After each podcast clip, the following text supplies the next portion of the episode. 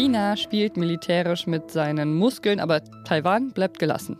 Der Gasverbrauch in Deutschland sinkt und in Berlin brennt es. Das sind unsere Themen bei Was jetzt am Donnerstag, den 4. August. Ich bin Pia Rauschenberger und der Redaktionsschluss für diese Folge war 16 Uhr.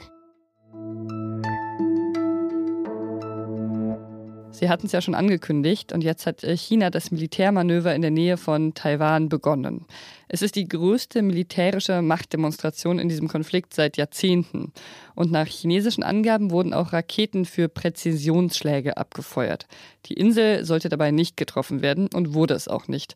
Trotzdem kann man sich natürlich vorstellen, dass die Menschen in Taiwan das äh, nicht so gerne sehen. Und Klaus Badenhagen ist Journalist und berichtet aus Taiwan. Er hat mir heute eine Sprachnachricht aus Taipei geschickt und mir erzählt, wie die Menschen dort die Situation erleben. China hat heute seine Drohungen wahrgemacht und hat mit Militärübungen in den Gewässern rund um Taiwan begonnen. Und es hat auch ballistische Raketen in das Meer vor Taiwan geschossen. Trotzdem reagieren die meisten Menschen hier in Taiwan mit einer ganz erstaunlichen Gelassenheit auf diese Situation. Von Panik ist da zumindest nichts zu spüren. Denn diese ganze Gesellschaft, die ist diese Drohungen aus China schon lange gewöhnt. Seit Jahrzehnten, seit Generationen lebt man damit, das ist wie ein Hintergrundrauschen. Natürlich besteht das Risiko, dass diese Situation wirklich eskaliert. Das ist mehr wird als Business as usual, wenn es zum Beispiel zu einem Zwischenfall kommt. Denn natürlich ist auch Taiwans Marine und Luftwaffe vor Ort und ähm, beobachtet die Situation und passt auf, dass zum Beispiel nicht in Taiwans Hoheitsgewässer eingedrungen wird und dass keine Flugzeuge über Taiwan selbst fliegen. Wenn dort etwas Unvorhergesehenes passiert, dann könnte die Situation eskalieren. Was dann passiert, weiß niemand. Aber die meisten Menschen in Taiwan vertrauen darauf, dass es nicht dazu kommen wird. Ein bisschen ist das Motto dabei. Es ist ja bisher immer gut gegangen. Wenn Güter knapp werden, die wir eigentlich immer für selbstverständlich gehalten haben, ist das dann schon ein bisschen unheimlich, auch wenn die Knappheit dann gar nicht eintritt. Das war mit dem Klopapier so, dann mit dem Sonnenblumenöl und jetzt mit dem Gas. Wirtschaftsminister Robert Habeck und andere PolitikerInnen haben ja auch in den vergangenen Wochen immer wieder zum Energiesparen aufgerufen, damit das Gas im Winter ausreicht. Einige Kommunen haben die Außenbeleuchtung öffentlicher Gebäude ausgeschaltet und selbst Energieunternehmen haben ihre KundInnen dazu angehalten, weniger zu verbrauchen. Neue Zahlen zeigen jetzt aber, es sieht alles doch besser aus als gedacht. Der Gasverbrauch ist auf jeden Fall schon stark zurückgegangen. Woran das liegt, bespreche ich jetzt mit Christian End aus dem Datenteam von Zeit Online. Hi Christian. Hi Pia. Ja, der Verbrauch von Gas ist ja offenbar gesunken, aber kann es vielleicht auch einfach an dem überdurchschnittlich warmen Sommer liegen? An dem schönen Wetter liegt das eher nicht. Ähm, weil im Sommer heizt ja ohnehin kaum jemand. Also ob es jetzt 25 oder 35 Grad hat, macht da eigentlich gar nicht so den Unterschied.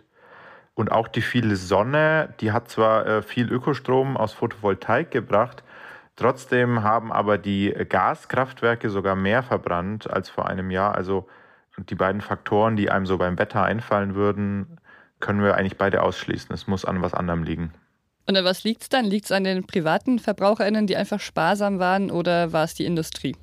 Ja, ähm, die privaten VerbraucherInnen, da geht es ja eben vor allem ums, und da ist das Heizen der größte Faktor für den Verbrauch und da das im, im Sommer nicht stattfindet, spielen die gar keine so eine große Rolle. Von daher muss es tatsächlich an der Industrie ähm, liegen. Und Unternehmen denken da halt ganz, ganz nüchtern, die schauen aufs Geld. Gas ist gerade wahnsinnig teuer im Einkauf und darum lohnt sich für die halt zu sparen. Okay, insofern haben dann die hohen Gaspreise auch wieder was Gutes. Ja, das ähm, muss man in der Hinsicht so sagen. Die sind halt der stärkste Anreiz, Gas zu sparen. Wie sehen denn aktuell die Speicher aus oder was sagen die Zahlen genau dazu, ob wir gut durch den Winter kommen? Ja, also die Speicher füllen sich gerade weiter. Äh, Tag für Tag wird da eine ganz ordentliche Menge Gas eingespeichert, obwohl äh, wir ja eigentlich nur wenig Gas aus, aus Russland kriegen. Da kommt wenig Gas und trotzdem füllen sich die Speicher. Diese Speicherziele, die die Regierung äh, sich gesetzt hat, die sie auch neulich nochmal verschärft hat, die scheinen tatsächlich erreichbar zu sein. Von daher könnte man von der Seite erstmal denken, es schaut für den Winter Stand jetzt relativ gut aus oder zumindest nicht so schlecht wie befürchtet.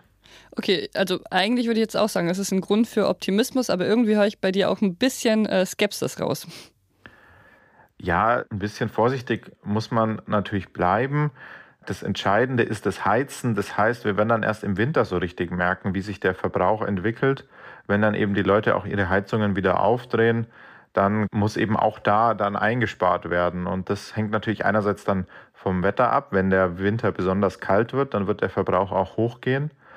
Und andererseits ist es ja so, dass, dass viele Leute immer noch quasi alte Verträge haben und quasi relativ wenig für Gas bezahlen. Und da sagen halt Ökonominnen, das ist wichtig, dass bei denen die Preise erhöht werden, damit die quasi einen Anreiz haben zu sparen.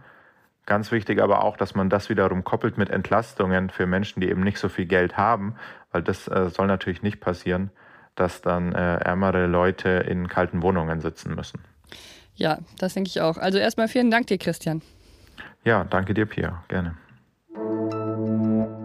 Wir haben hier im Podcast ja schon öfter darüber gesprochen, dass die Preise steigen und viele Menschen unter der Inflation leiden. Aber besonders Menschen, die ohnehin schon nicht besonders viel Geld haben, machen die steigenden Preise zu schaffen. Christine hat es ja gerade auch schon erwähnt. Und wir hatten neulich auch eine Samstagsfolge dazu, die ich Ihnen sehr empfehle und nochmal in den Show Notes verlinke. Heute hat das Statistische Bundesamt Zahlen veröffentlicht, die zeigen, wie viele Menschen in Deutschland mit wenig Geld zurechtkommen müssen. Im vergangenen Jahr waren rund 13 Millionen Menschen armutsgefährdet. Das sind knapp 16 Prozent der Bundesbürgerinnen. Und man gilt als von Armut bedroht, wenn man weniger als 60 Prozent des mittleren Einkommens zur Verfügung hat. Arbeitslose, Alleinlebende und Frauen sind übrigens besonders oft arm oder von Armut bedroht.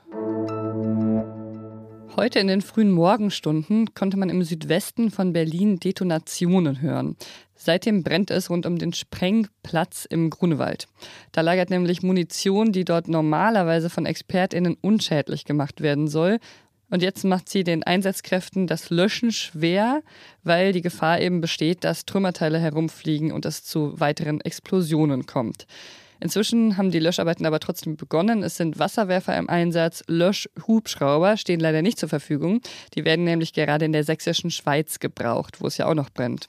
Dafür soll ein ferngesteuerter Spezialroboter der Bundeswehr zum Einsatz kommen, der näher an das Feuer herankommt als die Einsatzkräfte.